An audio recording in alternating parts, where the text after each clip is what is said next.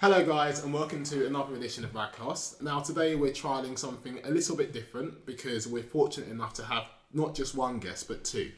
So, yeah, today we're going to be speaking to Dr. James Hare and Dr. Dina Hikmat, who are both new consultants that we knew as registrars, and we're going to be discussing the transition to becoming a new consultant because it's definitely uh, one of those tricky periods.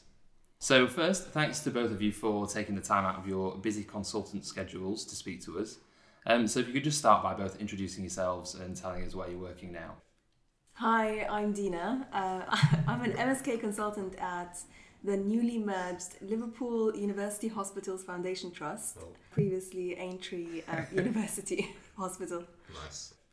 Uh, my name's Jim. I'm a consultant at Warrington Hospital. Nothing more. No, no, no backstory. Uh, Any area of special interest, or you just do fingers in all the pies? um, I'm a radiologist with a special interest in paediatric imaging, but a general generalist. Um, and so, how long have you guys been consultants for? This is my seventh month as a consultant. Yeah, And this is my fifth month as a consultant. And you loving consultant life? How is it? loving consultant. Life. um, I definitely feel a lot more settled now, seven months in, than when I first started. But yeah, definitely enjoying it. What about you do? Yeah, I'm enjoying it too. It's uh, it's nice to be in one place and be able to focus all your efforts on what you're doing there and kind of build something for a bit longer than you get a chance to as a Yeah. reg with the kind of shortish rotations. Make friends and then you move on and have to Mm. make first impressions all over again. Well, Yeah. I, I'd worked where I'd worked before. I think you had too. Yeah. So I trained in uh, the Mersey region and I've rotated through all these hospitals, and one of them was Aintree. Yeah. Mm. Okay, so did you go straight into um, consultant job or did you do a fellowship first, Dina? So I did a year of MSK fellowship and I did stay in the region, so in Liverpool, Royal Liverpool Hospital. And I really enjoyed my fellowship year. Yeah. No regrets in No regrets. starting consultant life. And what were your reasons for doing a fellowship? Um, I just felt like I needed more time doing MSK, so purely dedicated MSK work with no on calls. Because, as I'm sure everyone has the same experience, you do on calls, you have annual leave, study Yeah. leave, and you just You're feel like you're there, never yeah. there. Yeah. Yeah. And I, I just, it was a, a personal choice, I needed more time. And definitely beneficial, you think? Oh, is that definitely right? beneficial, yeah. Um, Do you think that you would have been ready at the end of final year to go straight into a consultant job? Um, I think so. You would have probably had the same learning curve as I did in my fellowship here. You would have just been a consultant because everyone is so supportive when you start anyway. But for me now, when I started the consultant job after a year of fellowship, I was more than happy doing ultrasound lists and not asking as many questions as I did during the fellow year. that presumably during your um, fellowship year, you're just doing MSK stuff, aren't you? So That's right. you yeah. get, and then you've taken the consultant job where you do general work as well, and you're back like General yeah, call. Yeah, that was. Uh, post-surgical abdomen. So do you get Yes, a bit rusty? Oh god, yeah. I was. That was definitely a shock to the system. Yeah. I had to go back and read through my own on-call reports. I'm like, what did I used to say for this? um, but no, um, yeah. Th- hence why I'm more settled in now Yeah, yeah. doing CT because I definitely did not do any general CT in the last year. yeah, a year of no general CT and then back into it. Yeah, yeah, it was tricky. Whereas you, Jim, you were just like ready to go, couldn't wait to start. Well, it's slightly different because I did the PEDS training, so I was did it, spend a year at Alder Hey in my fifth year, which is sort of like a fellowship, Okay. um, but not quite maybe as specialised as MSK. And I still did a bit of CT, um, and I felt looking at the fellowships that were available, all involved quite a lot of upheaval, and with a, a young family. Um, I just thought the best decision for me as a generalist and Yeah. my family was to uh, crack on and um, apply for a consultant job. Yeah. Um, so if I was going to do PEDS as a subspecialty in a tertiary hospital, I probably would have done a fellowship. But for what I wanted, I don't think a fellowship would have been particularly beneficial, to be honest. So, Dina, was it always your intention to work in the teaching hospital? Um, so every placement I went to, DGH and tertiary centres, I enjoyed every placement. So it was really difficult to choose where I wanted to work. And I did consider working in a DGH actually. Um, but I'm very glad I'm in a tertiary centre. It's nice having other colleagues who have been doing this job for a while because it's nice to have that support. And that's definitely what I wanted from starting as a new consultant. Did you ever consider going abroad for your fellowship? Um, no, I mean similar to Jim, I had family reasons for staying Okay. in Liverpool, so I didn't really look further afield. Yeah. So, So when you were at Alder Hey, obviously you were doing the Alder Hey on calls Yeah. there, so you weren't doing much in the way of adult stuff. And so you were straight from Alder Hey to Warrington, or did you have a, any sort of? I had a whole three and a half weeks off in between, which was it was glorious, but I had lots more plans than I could actually fulfill in that, that short time. But it was nice to have a bit of time off without using up annual leave. Um, whilst I was at Alder Hey, I did do a few adult locum shifts at the On Call hub and did a few uh, plain film sessions of adult work to keep my keep my toes in the water, as it were, because I knew I was heading back to the, uh, the adult world afterwards. And similar to what Dina was saying, I picked a a DGH, but not particularly because I wanted to be at a DGH, but I picked it more on the mix of personalities that were there and who I, I knew would be my consultant colleagues because I agree that the support that you have in your first couple of years is really important. Um, and I picked a job somewhere where I knew it would be an easy transition to to becoming a consultant as easy as it, as it can be because the uh, of the colleagues that would be around. do you think it helps to take a consultant job where you were a registrar in terms of getting more support and more leeway? Not well, definitely, but not only that. I think it'd be really difficult applying for a job in a department you've never worked in, Yeah. because you just wouldn't know what the uh, what the atmosphere was like. Um, it could be a toxic atmosphere where there's bullying and harassment and things like that. But if you work there, you know the personalities, you know how things work, and I think it'd be really, really difficult to apply somewhere where you didn't know, and you'd ha- really have to do your your groundwork and your due diligence by visiting it on a few different occasions before uh, before applying. Um, what about you, Dina? Yeah, I mean, it's definitely a bonus working somewhere where I know the department and they know me. Um, and like I said, it's just great having the support, and everyone is so supportive. I completely agree with Jim. You definitely, if you're going to move out of the region, you're going to go to a hospital, you definitely need to do some research. Yeah. Because the job is definitely all about the people. As much as it is about the job, it's definitely about the people. Um, but I feel like wherever you go, people will be supportive. You just have to, I don't know, spend time maybe? I don't know. It's obviously to get easy to to do that that when you're on point. rotation. There, yeah, isn't it? exactly. It's easier knowing the hospitals if you're rotating through them. Some people might say though, if you work in a hospital that you've been at as a reg and Yeah. come back as a consultant, do people carry on treating you as a reg? Have you found that at all? Um, so I went back to Aintree after two years probably, so there was a bit of a gap.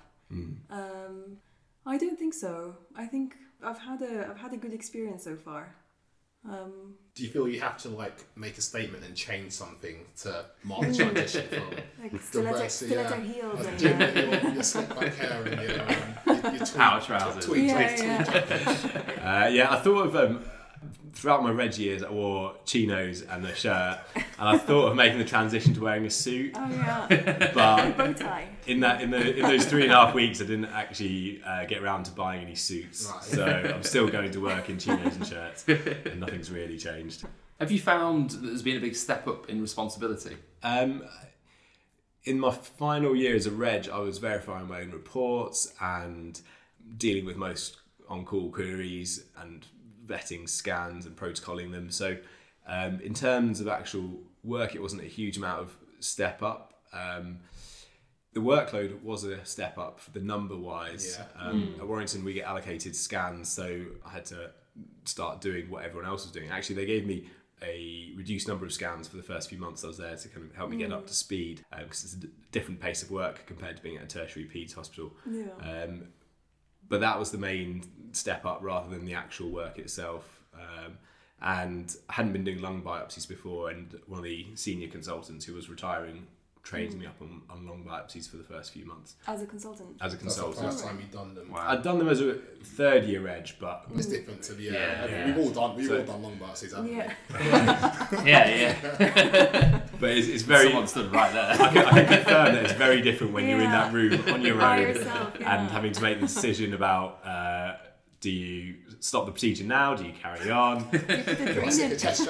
Yeah. exactly. Uh, so that, that that's probably been one of the, the steepest learning curves. Um, Alright. Actually, yeah. Yeah, I will say. I mean, the thing I've noticed is yeah, the amount you're expected to report. Because I've done some sessions with you. You're now the consultant, Um, you'll do like 12, 15 MRs in a session or something ridiculous. In the time I've reported three MRs, you've finished your whole session. And I'm thinking you're only a couple of years older than uh, above me, and I can't imagine you were doing that as a senior reg. So how do you make that transition? It's probably a combination of just volume. The, the more you look at things, the uh, easier you, you find it to report because you've used the same phrases before, Yeah. um, and you've seen similar scans. Um, and also the one thing that makes a big difference is I don't have to wait around to check it with anyone before I verify it, which is a big pain when you're a trainee. And we've all been there hovering outside a consultancy door. being Like, well, I hope they'll check it before they go home. Uh, so yeah, you, you just do get a little bit quicker from the volume you, you report. Um, I agree. I mean, I found um, the actual clinical work is not an issue at mm-hmm. all. But um, for me, I did verify my own scans towards the end and towards the end of the fellowship as well. But I did slow down when, when I started as a consultant. I'm mm-hmm. like, okay, this is it's just me. This is the mm. end of this. This is where it ends. no one's going to look at this scan again, Yes, exactly. again until it t- comes up in a discrepancy And I was- meeting. exactly. So I was extremely thorough, and I probably spent um, more time than I would have as a reg mm. or as a fellow. Mm. And I'm trying to speed up. But the good thing about starting as a consultant, the first year is it's not quite a grace period, but they do appreciate that this is your first year as a consultant. Yeah. So your numbers are not scrutinized as much as they would be later on in your career. Are there people who scrutinise your numbers? Is there pressure to? So you have an appraisal, so it's the same, I guess, hmm. as your ARCP. They will review everything. They will Right. actually look at your reporting numbers. Hmm. So, where you work, are you allocated work or just told to do as much as you can No. off a list? So we have uh, specialty folders, so we pick from the specialty folder. No allocation apart from plain films. So, in a four-hour period, you just get through as much as There you is can. an expectation, yeah. So they would say 15 scans in four hours. okay, there is an expectation. There is an expectation, yeah. Whereas that where I work is a bit different, and you just get allocated that work. So Okay. it it removes.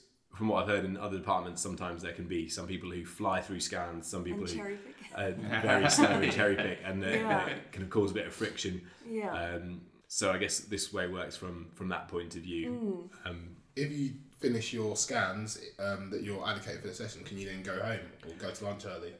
Um, that hasn't ever really happened yet.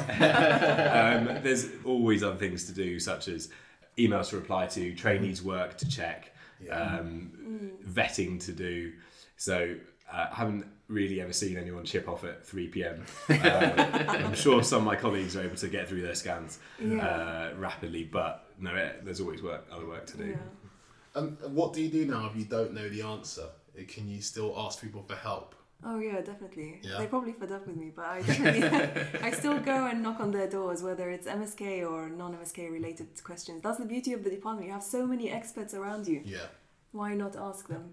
Definitely. And uh, have you heard that saying that a poorly functioning department is one where no one asks anyone any questions? Um, it's, it's definitely a, a sign of a good department when colleagues are asking each other questions because no one knows everything.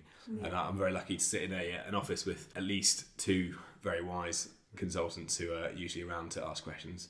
Yeah. Uh, but I found that the questions I ask more of as a young consultant are less about the clinical findings and more about management issues Mm. I and uh, kind of which direction to point the clinician in Mm. um, and how best to kind of get a patient into the right management plan or a clinic um, rather than actually the findings but it's Mm. definitely uh, an important thing to have people that you trust that you can uh, ask questions of Yeah, and similar in MDTs, if there is something I come across, I just say to them, I don't know, I'll look into it, get back to you. And it's, an, I mean, it's normal. You have a discussion, you're still not sure, you go back and do a bit more research. Do you find that in MDTs, um, the other clinicians take your opinion seriously? Do they treat you differently? I, I feel like when I'm presenting at an MDT, I'll present and then the clinicians will just talk to the consultant next to me uh, as if I Yeah. haven't really been yeah, presenting the case. Um, do they take your, your words? I think they they do now and there was probably a little bit of a bedding in period where Yeah. Mm. they um, they got used to me but I get the sense now that they're taking what I say yeah. um, which is nice and I think that that's only natural they have to they have to trust you Yeah. Yeah. um, as a radiologist and trust your opinion no, that's true. It takes time. Once they get to know you and you get to know them, I they mean, know they want to hear as well. you're doing MSK, isn't it? So Mm. all orthopods are notoriously difficult to, to deal with. So uh, is Uh, it well, we have harder a- for you? We have really nice uh, orthopedic Okay, department. that's good. I should I should have, like, They're all very nice. like stereotypes, should I? Yeah, sorry. No, um, I mean they're all fine. They come to you because they have a question and they Yeah. and you you discuss. That's the beauty of it is that you discuss a case. Such an MSK radiologist response. Orthopods are really nice. Said no one ever. Once you get to know them, they are. An acquired taste. Yeah. So what about um, other regs in the department that Mm. knew you as a reg? You, Is- uh, yeah, you did say is there make something sure you weird call me about Dr. that, or- Hikmat. Oh yes, of course. Only Dr. Hikmat.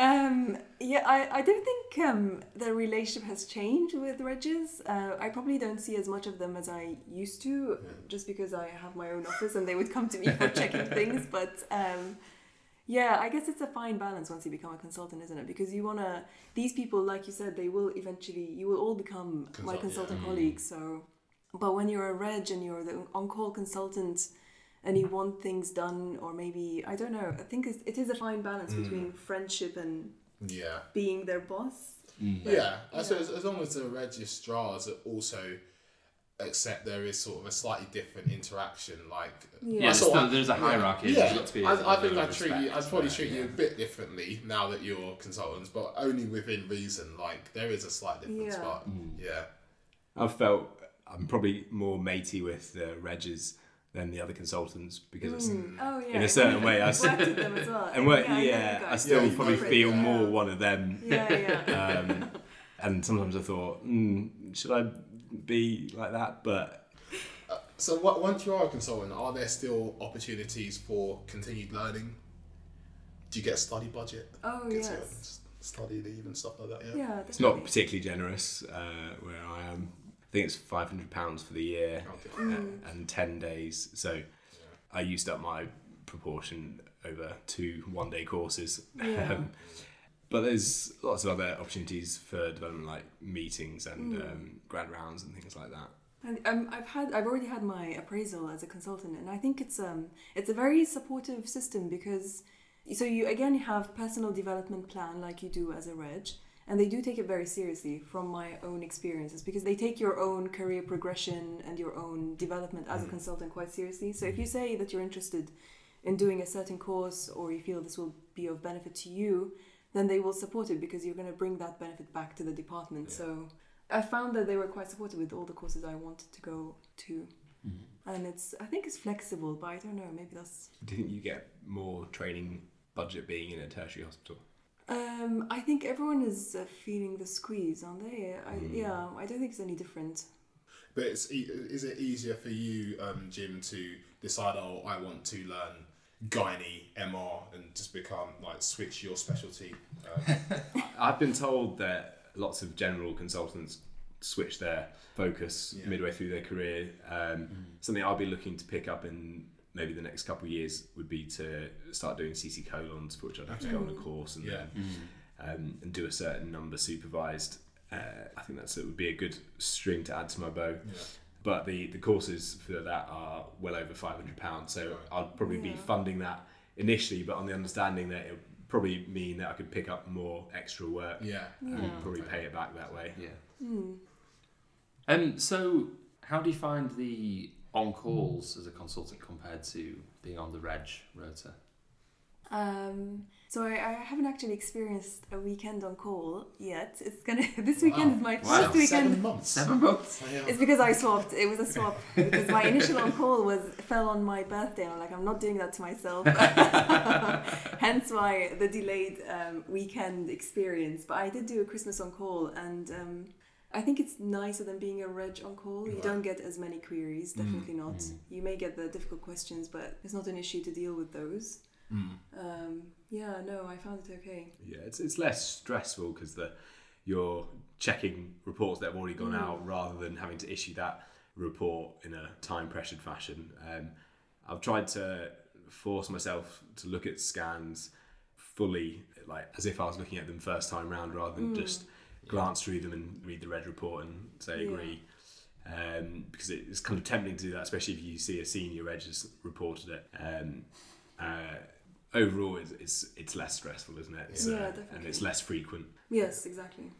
You know, when people call us in the hub asking for MRIs and we say um, we don't report those, can you call the consultant? Do you ever accept them out of Mm. Uh, hours? So we have a we have a certain um, protocol in Aintree where we don't accept really MRs. There's no provision for MRI apart from metastatic cord compression. So they need to have a really good reason for wanting an MR out of hours. But at least you've got the Walton Centre nearby. That's true. If it is a valid request, you can say Go there, the yeah. Walton Centre's got. yeah, if it's I haven't actually had to deal with a, an MRI phone call out of hours yet, Right. but I've, I'm told they're getting more frequent.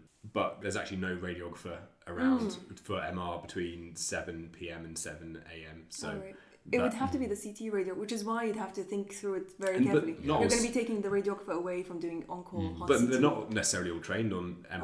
Oh, they- right, um, okay. So, Yeah. um, and I've told, been told that the national guidelines say suspected cord requirement needs to be done within 24 hours. Mm. So that's well within. If you do it first thing in the morning, that's Yeah. well within the time limit. So that's uh, our situation at the moment. But I've yet to properly had to deal with it yet. You've been called in for ultrasound. I, I haven't had that pleasure yet either. Um, uh, no, but I've heard that that does happen, and that, that will be a pain because I live about 40 minutes away. Um, Pediatric. You're- yeah, Pediatric guy, so You can't say no. to a certain extent, we're close enough to Alder Hey that I think Oh, if the clinicians really? Mm. were really worried about someone, they might just send them straight to Alder Hey. Um, the one thing I have been called about that took a, quite a while to sort out was a um, an abdominal scan that one of the surgeons was really worried about the patient, and the report that the reg had provided didn't quite tally with the surgeon's assessment, and looking at the scan, the reg had kind of seen some of the findings, but not really pulled it all together. Um, so that took a while, and I was glad that I had the laptop at home to be able to look through that. And I think that was a good use of the consultant because the the surgeon was very concerned. The report um, didn't quite fit with their clinical assessment, so they wanted um, a kind of more senior pair of eyes to tie together this quite complex scan. that rings a bell. I don't know if I was on call. it wasn't one of mine. But, uh, No, it wasn't. It wasn't one of yours. Uh, the, how, how does it work with using the home laptops? Because I know the resolution isn't as good as the, the screens we're reporting on. So, So I have a home reporting station, which is definitely a blessing, right, okay, especially when you're on call and you need to check things in your pajamas. in your pajamas. So it's just course. as good as what you've got in work. Um, I think it's almost as good as what you have at work. I do notice there is a slight difference in the resolution, but it's definitely good enough to diagnose and report from. Um, we don't have proper reporting stations at home, unfortunately, but we have on-call laptops that you can take home. But they've recently been upgraded, so they're actually quite decent now. Okay. Um, and they've got something like 16 gig of RAM and can load up images really quickly. And I connect the laptop up to a separate monitor, so you can have both CRIS and PACS open at the same Oh, time, really which makes it Yeah. closer to what you're used to at work. So you don't have to keep flicking between windows, which used to be really annoying on a laptop. So when it, when you have to use it, it's fine actually. Okay, so um, generally, what's the work life balance like as a consultant, and how's it different to being a reg? Um, I have more time. More time. I think, I mean, the on calls are definitely less frequent. So, um, and it depends on you how you work out your job plan. I mean, you can have early starts, late finishes, and Some of these job plans I've heard are, are outrageous, like a day a outrageously day, good. outrageously good. Yeah, three days a week, some home reporting. Yeah, like, I mean, it depends what you negotiate and how many PA sessions you want to do. Um, Do you want to tell us a bit about your job plan? So I don't have a. I work. I go to work every single day, so five days. Oh. I have two half days rather than one full. That's a story for a radiologist. I know. well, I've been told apparently that's unusual. Hence why I'm saying it. I don't have a day off. I have two half days, which I, I actually like. Hence, I can spread my life admin throughout the week. And are you 10 PAs? I am 10 PAs, Yeah. What about you? So um, my job is also a 10 PA job, and I don't come in on Tuesdays. Okay. Um, but once a month, the PEDS MDT is on a Tuesday, so I come in for that morning to do the prep and the meeting, but then get that time back in, in lieu. Yeah. Um, and it's really nice to have a day off in the week to be able to sort out your life and go to the gym. I've actually been to the cinema on my own on a Tuesday afternoon as well, Wow. which was Living your best life. absolutely luxurious. Uh, yeah. Um, and Would I'd you say recommend it? I would actually, yeah. Alright. Go to a little matinee, get yourself some popcorn. Um, I'd say the work life balance is, is much better, and because the on calls are infrequent, I have been picking up quite a lot of extra work in saving up a deposit for a to move house, and that's the only time when I've felt the, a bit stressed and a bit overwhelmed by work is when I've picked up lots of extra work Yeah. and had to find time to fit it in. Mm. But even with that, unlike being on call as a, as a trainee, you can choose when you pick up the extra work. So you can choose which mm. weekend you mm. do rather than just being told it's that weekend. And if you, you want to go to a wedding or something, then you need to find a swap. Um, so it, you, you can take as much as you want, really. And it's nice to have the option to, to do the extra work when you need some extra money. And it's nice that if you just do the, the day job, it's, um, it's fairly chilled. Yeah, that's true. Okay, so having successfully made the transition just yourselves, um, what advice do you have for trainees to make sure that they don't get caught out? Um, as we touched on earlier, I'd say definitely do your research in the department you're working in. Make sure their ethos is similar to yours. Make sure that you know how the, the work is allocated. Um, make sure you know who the, the managers are and have a think about if you were working in that department, who would you ask questions to? Who would you have as your, your mentor? Um, have they had any new consultants start recently? Do they know what it's like to help a consultant bed in? Yeah. Or is it somewhere where people have kind of come to halfway through their career and hit the ground running? Um, so I'd say, yeah, think about all those things as well. Think about the, the job plan and enter into a negotiation. Um, there's always got to be a bit of give and take. Yeah. You tell them what you can provide to the department. They'll tell you what they need from you as a as a consultant, and there'll be a, a bit of give and take. You can't always do the thing that you enjoy doing all day every week. Um, you still have got to do the acute CT and the plain films and things. Um, but uh, yeah, just try and align the department you want to work with with your values. Yeah. Yeah, no, I agree with all of that. And I think as registrars, we're not exposed too much about job planning. I definitely found that quite a new territory when I came to it. So I would definitely recommend speaking to junior consultants, even senior consultants, because they would have had experience with job plans changing over time and um, discussing what you would like to do. I think agreeing on a job plan that you are happy doing the type of work Yeah. you want to do is definitely important. It's not going to stay, it won't be the same job plan for the rest of your life. It will change, but at least when you start, you'll be comfortable.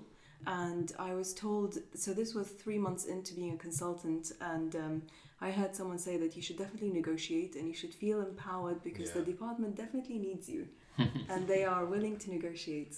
I think that's something which I'll definitely need to take on board because they have their sort of negotiating position and you have Mm. Yeah. yours and you need to try and meet somewhere in the middle, but they will always try and um, They have services they need yeah, covered. exactly, and Yeah. Mm. offload stuff onto you that maybe isn't as desirable. And um, But you always feel as though they're going to have the upper hand. Yes, that's the employer, thing, they're yeah. That's right, which is why you you're should one feel person. yeah, which is why you should feel empowered. You are in the power position. Most departments need need radiologists, they don't they? yeah. Uh, certainly at this moment in time, we're a in-demand commodity. And um, in terms of from a sort of clinical perspective, registrars nearing the end of their training, what can we do to prepare ourselves for a consultant life? I think focus on your um, clinical work. Mm-hmm. Do as much as you can. Then you'll be comfortable when you start as a consultant. And start verifying things on your own once you pass your 2B. Um, get over that hurdle, that, that mental hurdle of thinking, right, I'm clicking this and it's going Yeah. off, and the next person who read it will be the uh, the clinician without Yeah. a So, like ST4, should I be verifying CT heads? I should probably be verifying myself. Yeah. CTPAs. check with the consultant you're working with, of course. But yeah, those are the sort of things you will have seen plenty of them you know, Yeah. on call to be confident about, and conversely to know when you're not confident and you do need to ask someone. And once you've got over that hurdle, the next thing to think about is those bits of the consultant job that maybe we don't do much of as a reg, like protocolling MRs Yeah. and vetting things like that's another thing that you can start doing more of in your fifth year because mm. that will be part of your your job. It's probably MDT Yeah, exposure as well. Like, I know we have to do a certain number of MDTs per year to get signed off at ARCP, but Mm.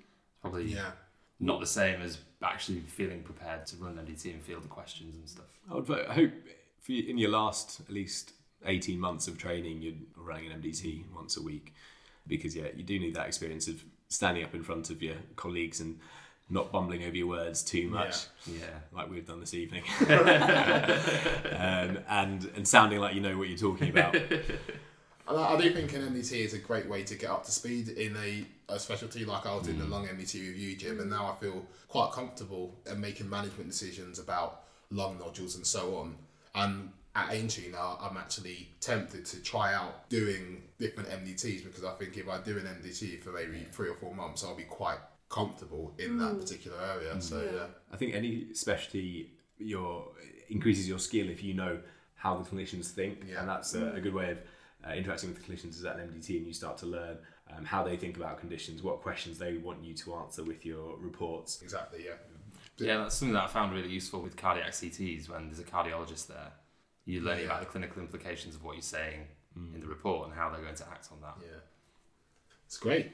So, okay, guys, I think that's about it for this episode. Um, thanks so much for sparing your evening to talk to us. and I'm sure our listeners, thank you. I'm sure our listeners would have found those first-hand accounts really interesting and useful, especially for those trainees approaching the end of their training, like us. So, thank you. And Yes, perhaps it you. will help to allay some anxieties. Are you less anxious, Jamie? Bit, yeah, a little bit. Definitely, definitely calmed. Yeah, yeah. Um, So, uh, yeah, we hope you enjoyed today's podcast. Uh, you can catch all our previous episodes on all major podcast platforms and also at anchor.fm forward slash radcast. Uh, we'll be back next month with another episode, but for more updates in the meantime, check out our social media channels at Radcast Podcast on Twitter and at rad.cast on Instagram. Bye. bye. Bye. Bye.